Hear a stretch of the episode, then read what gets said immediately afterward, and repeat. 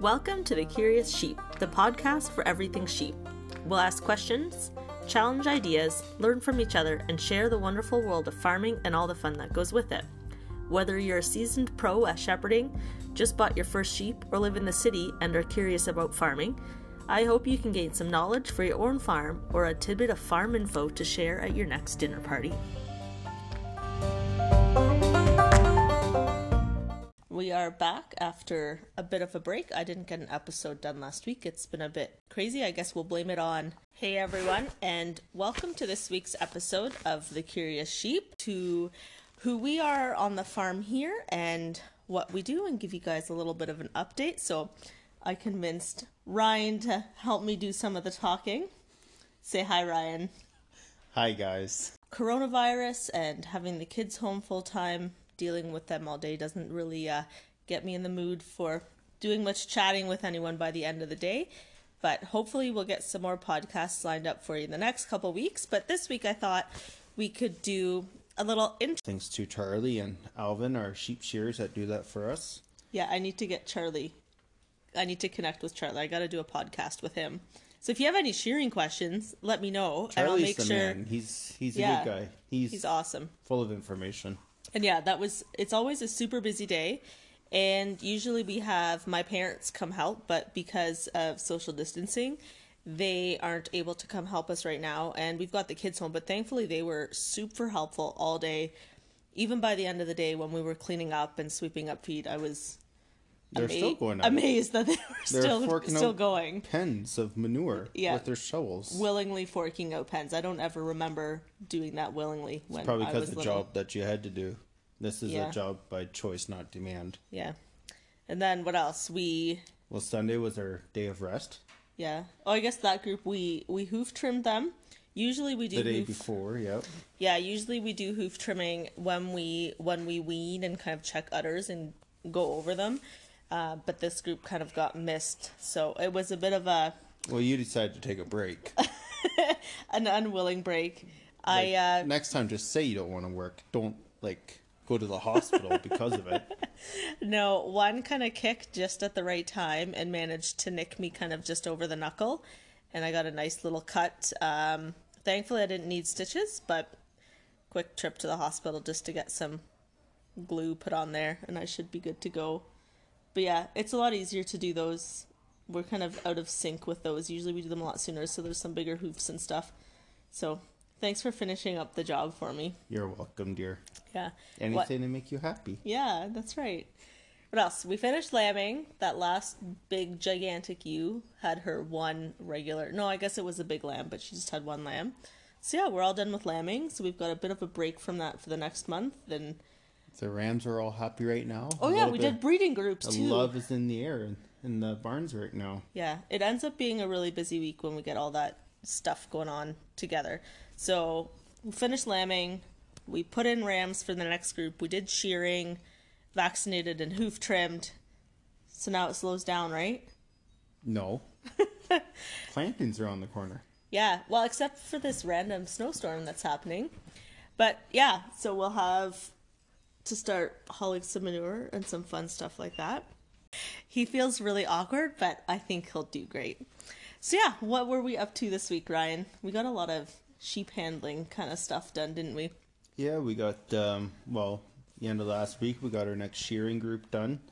Uh that are gonna start lambing in May. So that was a Saturday affair. I wanted to share with everyone today how we got started in sheep and kind of how we went from our first 25 ewes to where we are today. So, you're the one who had the crazy idea how many years ago to get some sheep? fifteen now, yeah. 15 years ago, which seems really odd because I still feel like we're learning so much and like we're still novices in some ways. Uh, but yeah, we've been dealing with sheep for 15 years. Fifteen years this June. This June, that's Time crazy. flies. So, when you were, when when your grandparents were still on this farm, what'd your grandpa say? We have an empty pen. You can put something in it, pretty much. Something to that effect. I'm really not sure anymore. I know there was lots of extra hay in the barn at that time. And uh and I guess I just decided to buy some sheep, and the rest is history. Really? Yeah. Do you remember why sheep? No. I have no idea. So in the in the old barn that we have in the really old bank barn, there originally was three stories in it. So we have kind of like the there used to be sows in the bottom, pigs, farrowing pens. They used to milk cows in the barn at one point too. Yep. But when we took over, there was the sows, and we did some beef feeder cattle, and in the level above it was empty. But your grandma used to have two floors of meat rabbits. Yeah, she had about two or three, probably over 300 does, or whatever they're called. I have no idea. I'm not a rabbit expert. Neither am I. she had over 300 females, and yeah, sold uh, meat rabbits bi-weekly to a place in Arthur. I know that part, but Yeah. I vaguely remember them, but not not real well. So that spot, that's where I remember the first sheep being when I was around at the beginning. Yeah, and then I think a year later we added 25 more, or we did a little renovation. We added another 25 upstairs to that pen. And that was, there was just, it was just a mixed group of crossbred ewes. Yeah, nothing special. I just remember that we had a big Suffolk ram and a stockier Texel ram. And we always, the one year finally, when we kind of got into it a little more and had to make some changes, we knew which ram was working. Was it the white one or the black one? We had either all white lambs or all black lambs. So thankfully, the one was working. Yeah, I don't remember. Yeah. So yeah, it's just a bunch of mixed ewes, and those were around when. And then when did we get married? Twelve years ago, two thousand and eight. We got married. What month? July Day? the twelfth. well, good for you. Come on. See, I'm usually the one who forgets birthdays and stuff like that, so that's why he bugs me. And we dealt with the pigs and the beef, and we still and we had our chickens then too, the layer breeder chickens. So the eggs get picked up by a local hatchery, and they get hatched, um, and they create laying hens for the local market. So we had those. So we had kind of some of everything going on, and I know we were looking back in those, or the kids like to bring out the old photo books. And some of these horrid chores that we had to do like everything was by hand. Sows were being watered by hand because no one had water bowls. It's a shit show. it was a shit show. All the feed was made in that old mix mill. Everything just took a lot of time. Everything was small squares everything was forked out by hand so doing like we were married i worked off farm it was a lot of it was a lot of work It was. I, and yeah. It was easy Really? to see what needed to change to make it kind of worthwhile and sustainable for us to get going. And I remember the one weekend you said to me, "Honey, let's go see this guy Bill." he's got it was a he's got a he's got a thousand views. Like we should go tour this place. Like it'd be so cool. I still remember that night, too. And I said, "No, no, like I have better things to do. Like go take your dad or yeah, something." why the hell do, yeah, why do I want to go? why the heck do I want to go? So that was that's kind of the joke, right? Like, yeah, haha, honey, we're gonna have a thousand views one day. But yeah, that was kind And of we're that. almost there. We're almost there. Yeah, so it's pretty cool. That was always the joke. So I think somewhere in that those first few years of being married, one I was working off farm. There was a lot of work. We were trying to sort of improve the farm and make things work better, cash flow wise, and kind of in all ways. And we decided um, to focus on sheep. The Well, pig. you asked me. Maybe you don't remember. maybe I don't remember. You're saying that the computer, we were having our little in depth discussion, and you said, What are we going to do? What are we going to focus on? What's the said- big picture plan? What's the big picture? And I said, Sheep and chickens.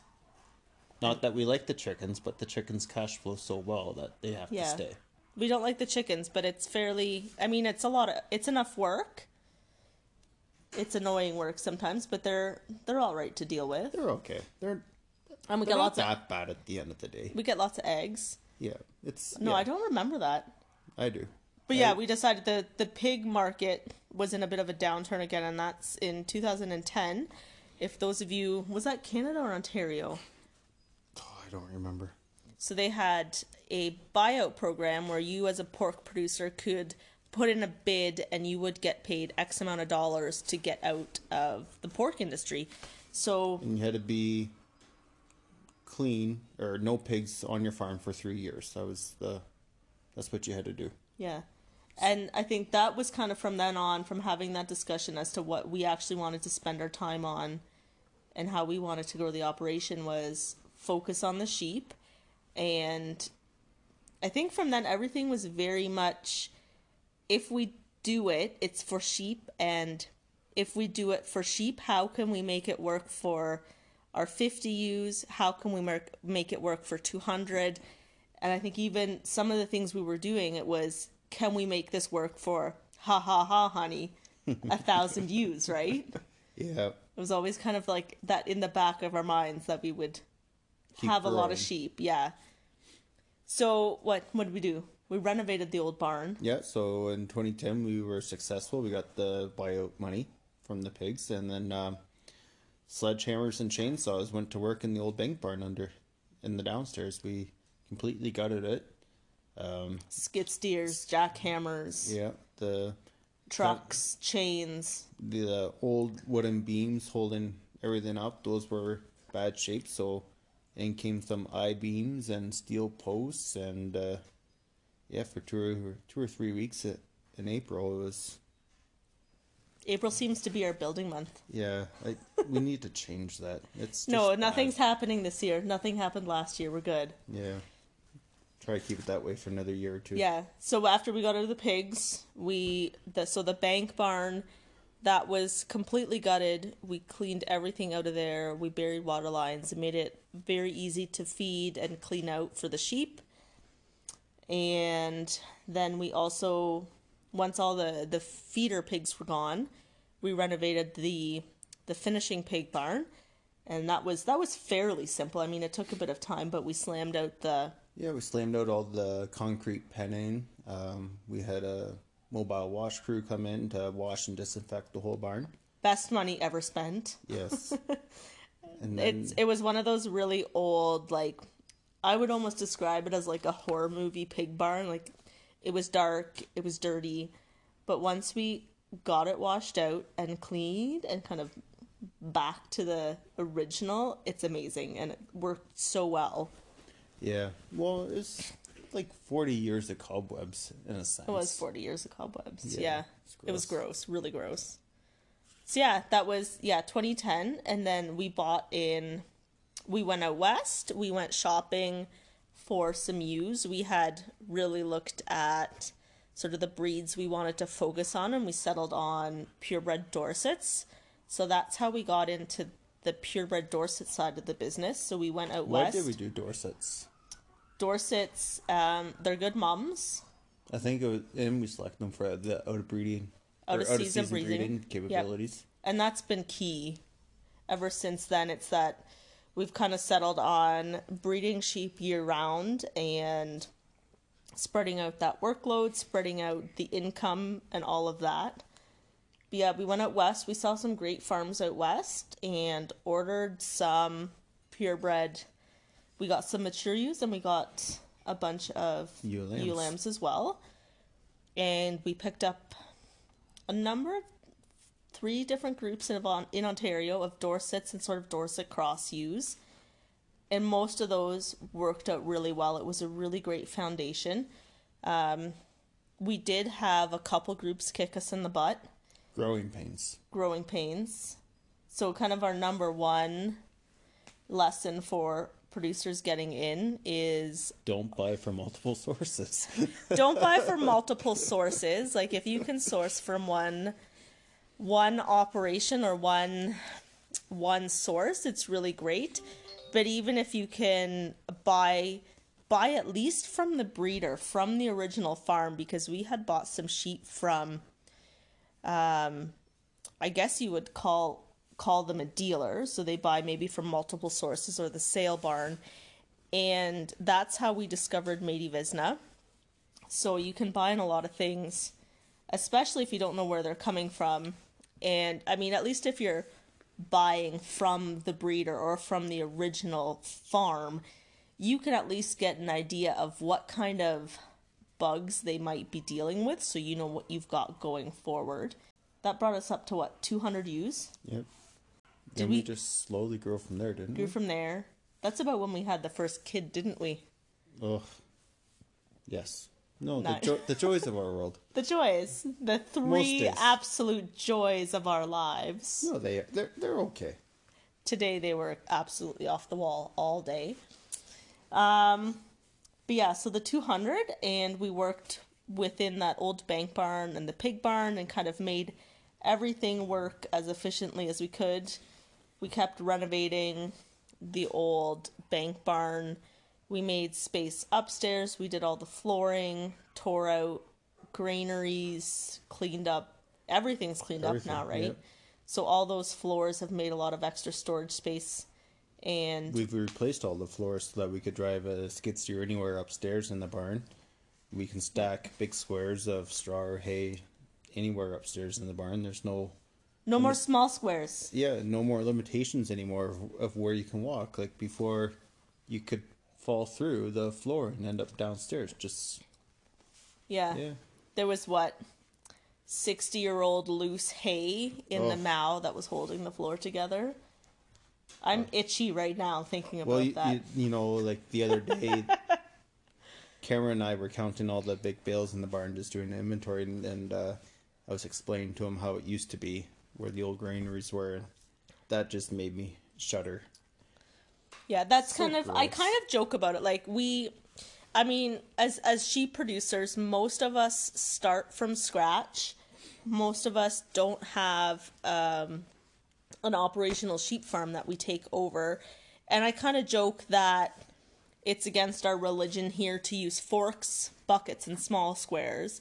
But that's where we started. We started feeding, you know, small squares of hay and buckets of grain, and it was a great place to start, a great place to get that that knowledge. But um, a piece of advice, I guess, for producers looking at expanding or growing forward or making things a little easier is try and work to try and work towards getting rid of those things that make make that extra work because if you dread going to uh, you know dread going to the barn because you've got to slug around a bunch of small squares and clean out that pen with a fork and a wheelbarrow you know it, it doesn't make chores as much fun and there's more enjoyable things that you can be doing but we all got to start somewhere right Yeah, that's right. what else some kids Oh, we renovated the old pig barn too. oh yeah yeah In 2012, we uh, stripped. that was the outside part Yeah, we stripped out the outside part. We stripped off all the old tin. Um, kind of took off all the plywood on the inside, and we put up put up turkey curtains and kind of redid the barn that way. That wasn't isn't exciting. Well, it was exciting because we went from a no natural light barn to a natural light barn with Yeah. the with the turkey curtains. Yeah, and those curtains worked really well. Any like that that pig finishing barn where we did the curtains, that's where we were do our doing most of our lambing until we built the new barn. And everything was always clean and dry out there. We never had issues with pneumonia in the lambs or anything like that. So air air has been a big one. Mm-hmm. And yeah, I guess all kinds of little improvements in that barn and paying attention to things like rations and feeding. And a lot of that was, you know, making improvements in our crop rotation and planting management and fertilizer and all kinds of stuff like that. Um, I guess. What else do we want to tell people about? That is quite the trip down memory lane.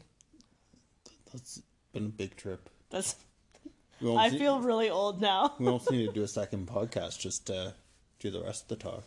You think so? No, No, get it done now. Then I don't have to get you to talk on it again. maybe.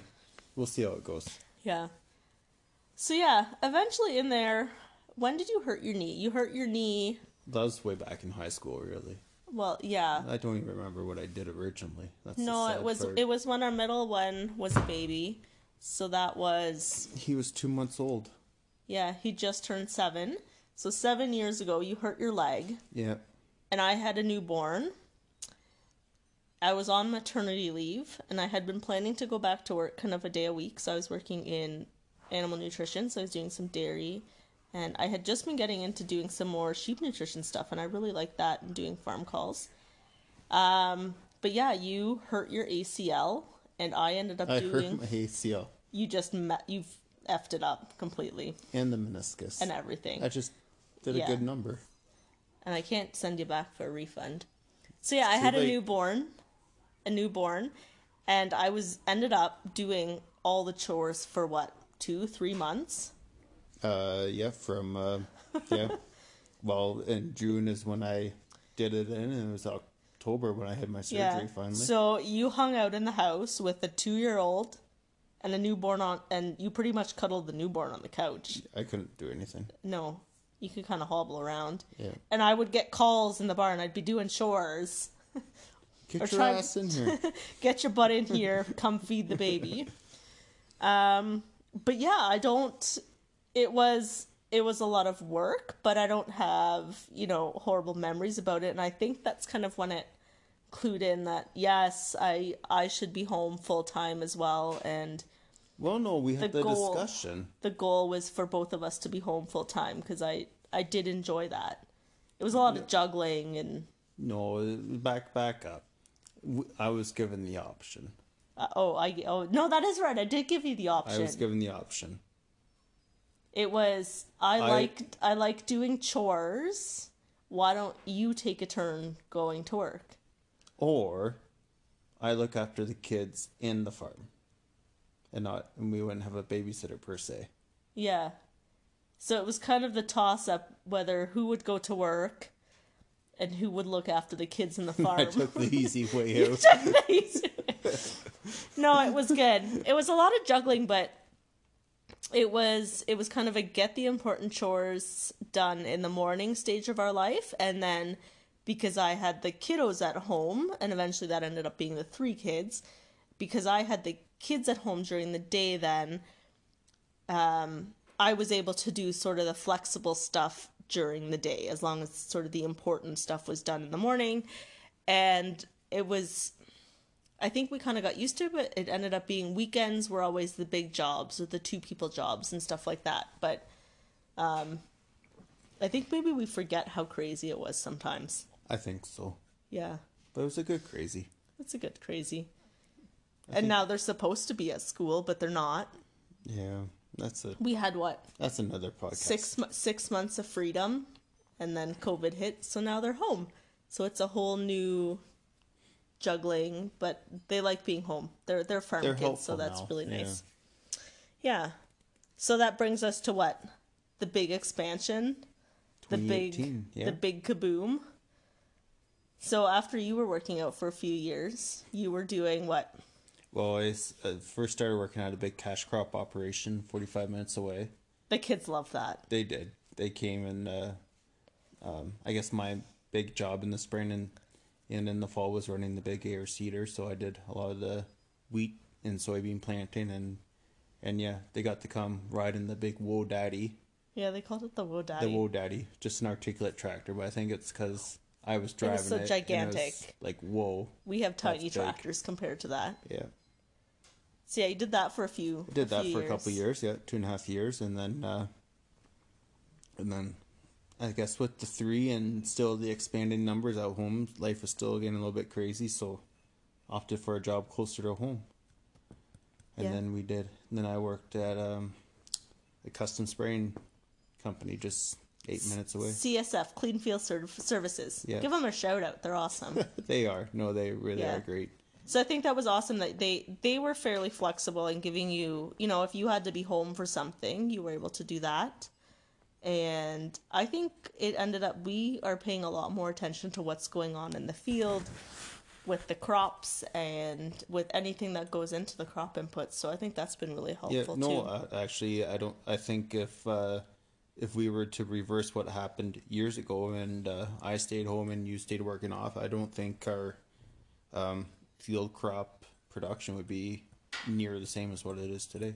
Yeah, you got you just had getting out there and uh, having my eyes opened up to literally a whole new world of different way of doing things was was a key driver success to our for the crop side. for our crop side. That's success. probably a bit of the same with me working off the farm and doing nutrition. First with the dairy side. I mean, sheep are a little bit like cows in that they're ruminants and some of that stuff's the same, but even when I was doing some of the the sheep farm calls and stuff like that, it it gives you a whole new understanding of what's going on in the industry, what other people are doing. It gives you ideas for what you can do on your farm, what you don't want to do, what you shouldn't do. Um, but yeah, just getting out there and seeing what's going on, you can bring a lot back to to your own farm. Um, but yeah, we decided then what two, three, four year, four years ago, that initial planning, we decided now was the time. Yep. We ordered sheep. We booked a contractor. Talk to the bank. Talked to the bank. Yeah. The kids asked the banker very nicely if we could have money for the barn. As soon as the as soon as he walked in the door, uh, Yeah. actually our oldest said we like to build a barn. Give us money. Give us money. Yeah. So I think that was the and- trick. Yeah. If you want money to build a sheep barn, just get a cute little kid to ask your banker really politely. Yeah. Like yeah. Throw out the business plan. Just Yeah. get a kid. Yeah, so it was it was probably 2 years of planning. We put together a business plan. Oh gosh, you did all kinds of numbers for that. You're the number guy. Yep. Put together some financials. Um, kind of took the financials that we had and extrapolated towards the numbers. And now, of course, when you get bigger, you should see um, cost savings with um, What's it called? economies of scale. Economies of scale. Yep.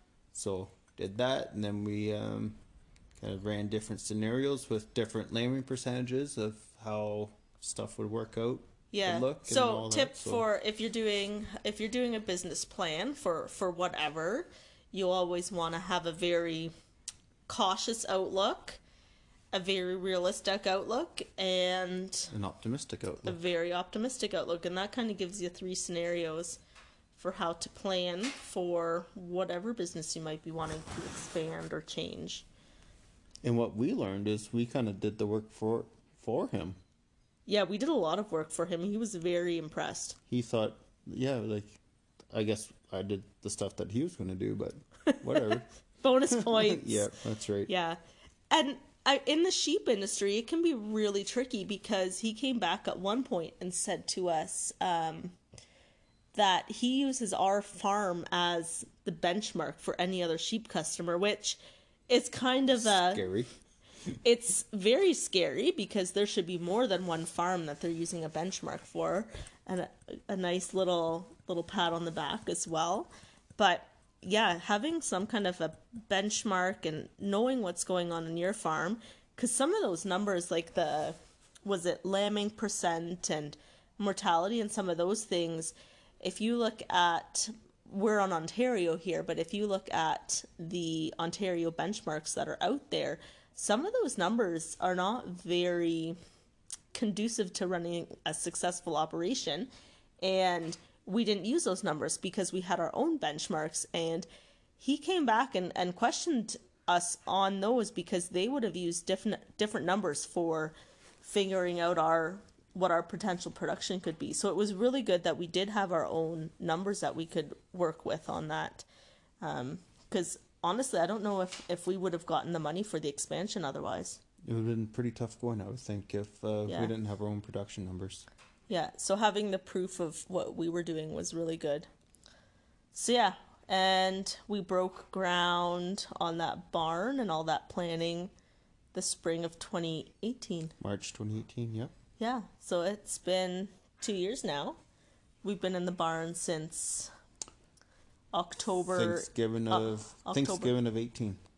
Yeah, so about a year and a half in the new barn, and it's been going awesome. So we kind of kept going with our Dorset and our Dorset Rideau crosses in that, and we purchased in a large group of, I call them maternal crosses. It's about a six way cross that was from Shepherd's Choice. Um, John and Edie Steele, they're great shepherds. They have now transitioned over to um, another family running that farm, but they did lots of great work in the in, the Ontario sheep industry, and that uh, I think is a six or seven way cross. They've worked pretty good for us um, to help with that expansion.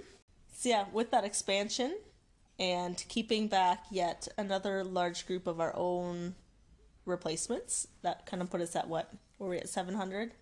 Yes. Seven fifty.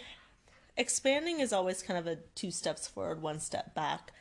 It's been good for the most part. We've had our challenges, not so much with the expansion and the new barn, more so with health challenges. Those new sheep that we brought in, um, we ended up with some Q fever Q fever issues. They got Q fever probably from our sheep, even though we've never had an issue with it. They've it must be just kind of that even if you mix clean clean group sheep A and clean group sheep B together that there's going to be something in there that one group gets um, Or in layman's terms, you send kids to school in And- kindergarten, and guess what happens? you bring something home Exactly. pretty awesome Good. yeah We actually enjoy going to that barn. That barn. yeah No. I like the other checks. barn too but Yeah, but night checks at Lamb is just so much better in the new barn. It's well lit. Yeah, I remember that one of those first lambing groups we had. I think you were on duty for night check, and you call me and say, "Honey, are you in bed yet?" And I said, "Yes." and it's and you know it was kind of, "Oh, I need you, need small hands or whatever it was," and And it's happened since too. yeah, and it's one of those things, right? You always hate going to the barn in the middle of the night. But uh, yeah, no, I get out there. It's brightly lit. I can see everything. I'm not hiding in some dark corner in the old barn trying to deal with the ewe lambing. Um, but yeah, that was kind of that little moment where I was like, no, this is good. I don't mind coming out to the barn to deal with this. So yeah, it was very frustrating dealing with some of that. But for the most part, the barn itself, how we planned it out, everything be a few small has been changes, awesome. but for the most part, Yeah. Tip one, or my number one is always order lots of gates. We ordered so many gates, and we've ended up usually we use all of them if we have lots slamming out in that new barn. But mm-hmm. why don't we just chat a little bit about our production system and how we do things? I know in a couple I did the nutrition podcast with Courtney, and I talked a little bit about how we do feeding. But do you want to talk a little bit about crop rotation and how we do that side of things?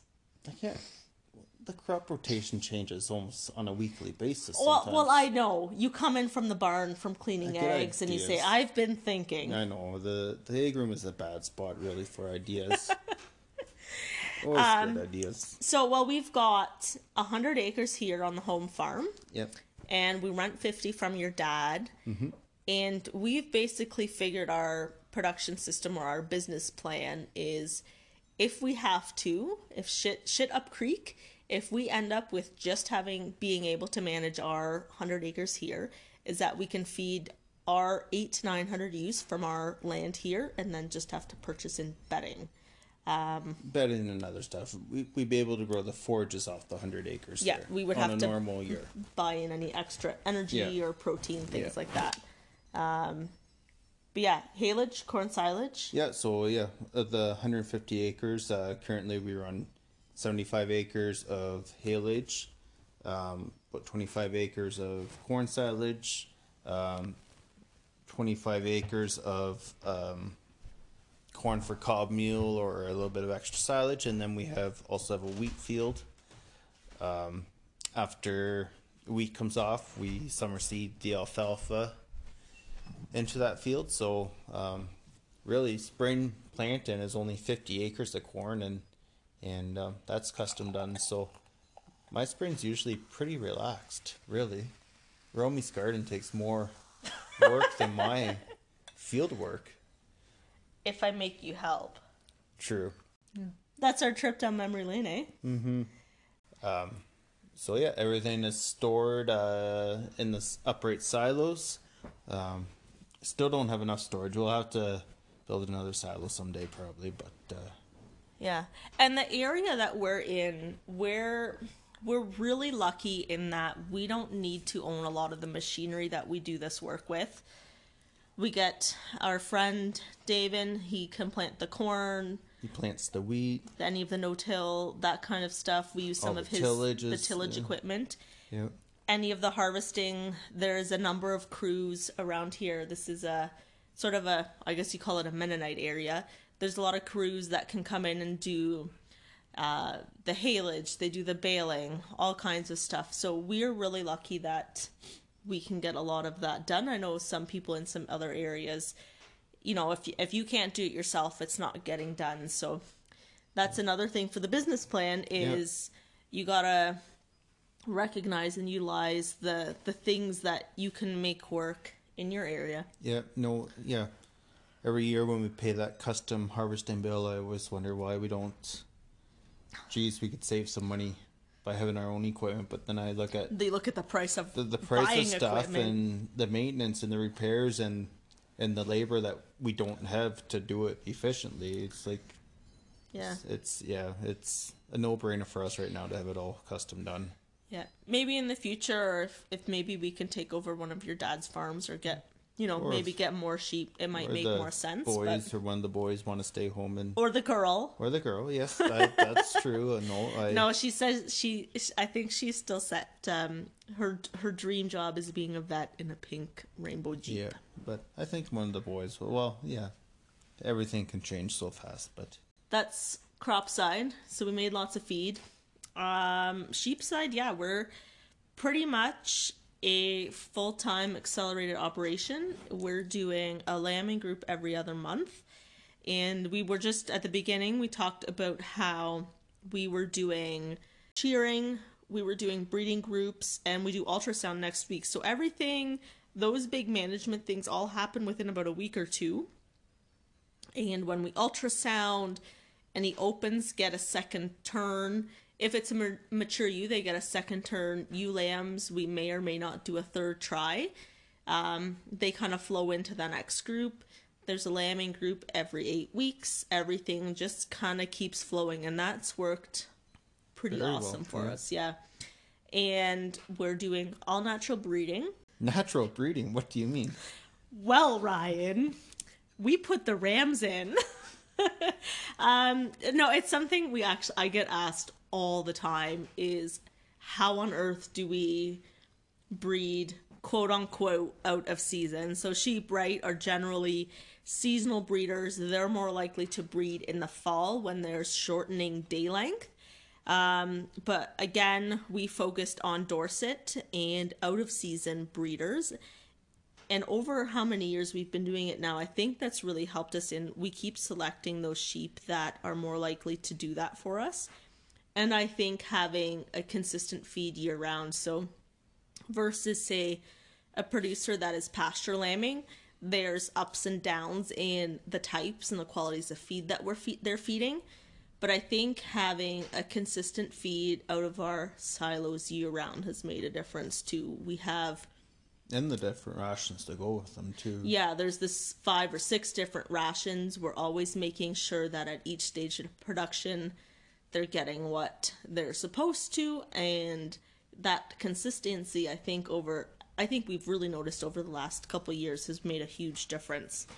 So generally, we're seeing sort of 85 to 95 conception in that traditional in-season breeding, and then during the summer the last couple years have been pretty awesome. It's probably 70 to 75% in sort of the spring summer.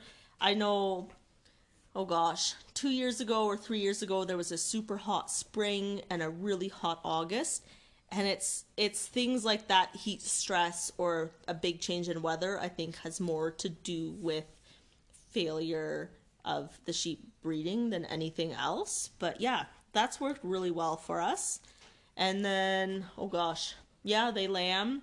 Rams are in for 25 days, so we've kind of worked on shortening up that lambing window a little bit. That's worked really nice for us. We're home anyways dealing with the kids or the chickens, so it's okay if the lambing window is three or four weeks versus I know some people doing hormones and CIDRs and that kind of thing.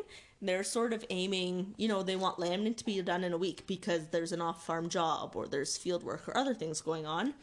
But we're here anyways, so that sort of 25 day breeding window has worked well.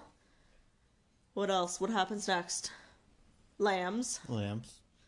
Lambs are with the ewes. We average about 50 to 60 days by the time we wean. We wean.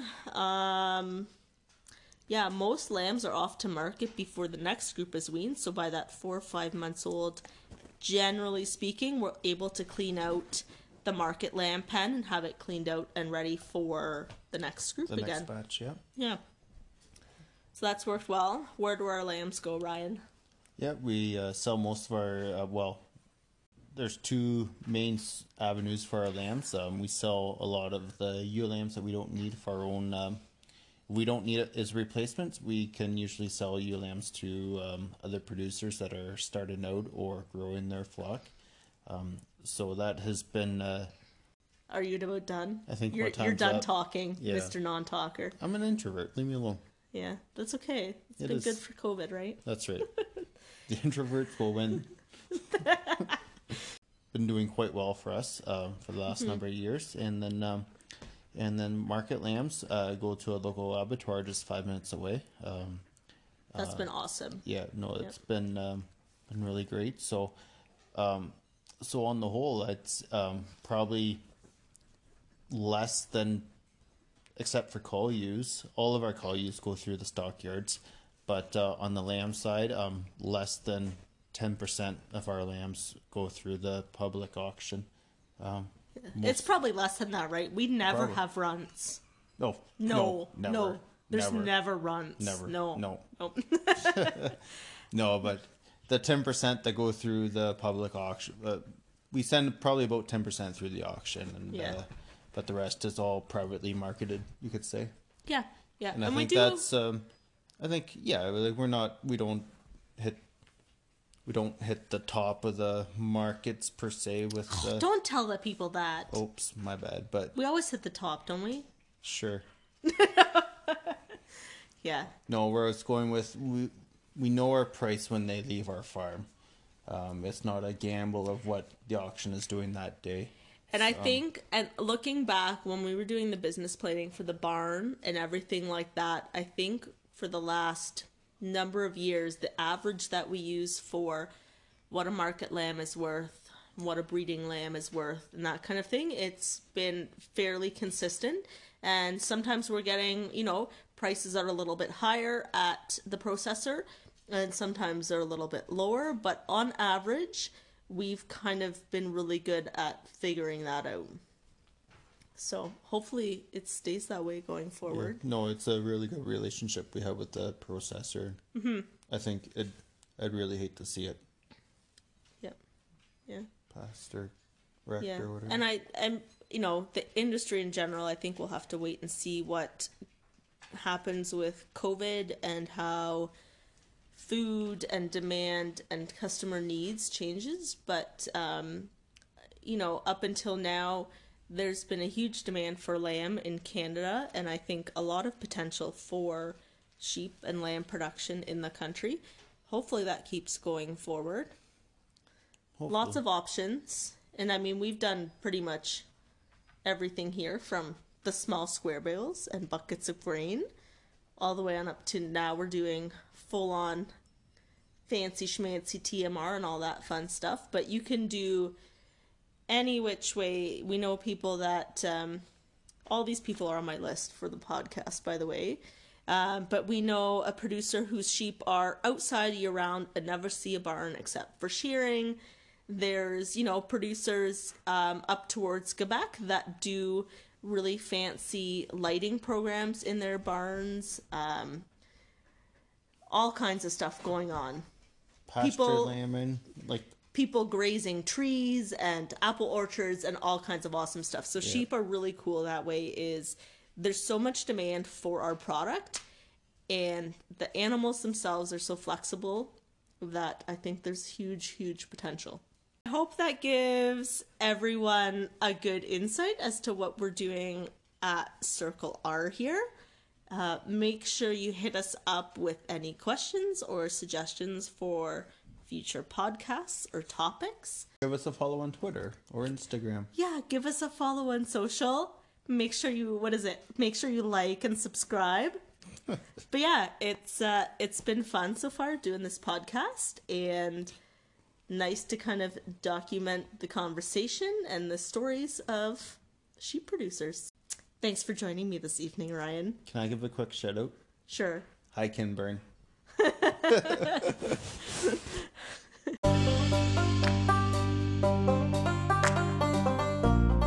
Thanks for tuning in, and make sure you head on over to Instagram to follow us at Circle R Lamb, where I'll be posting links to the episodes, as well as the show notes and any related tip sheets and materials.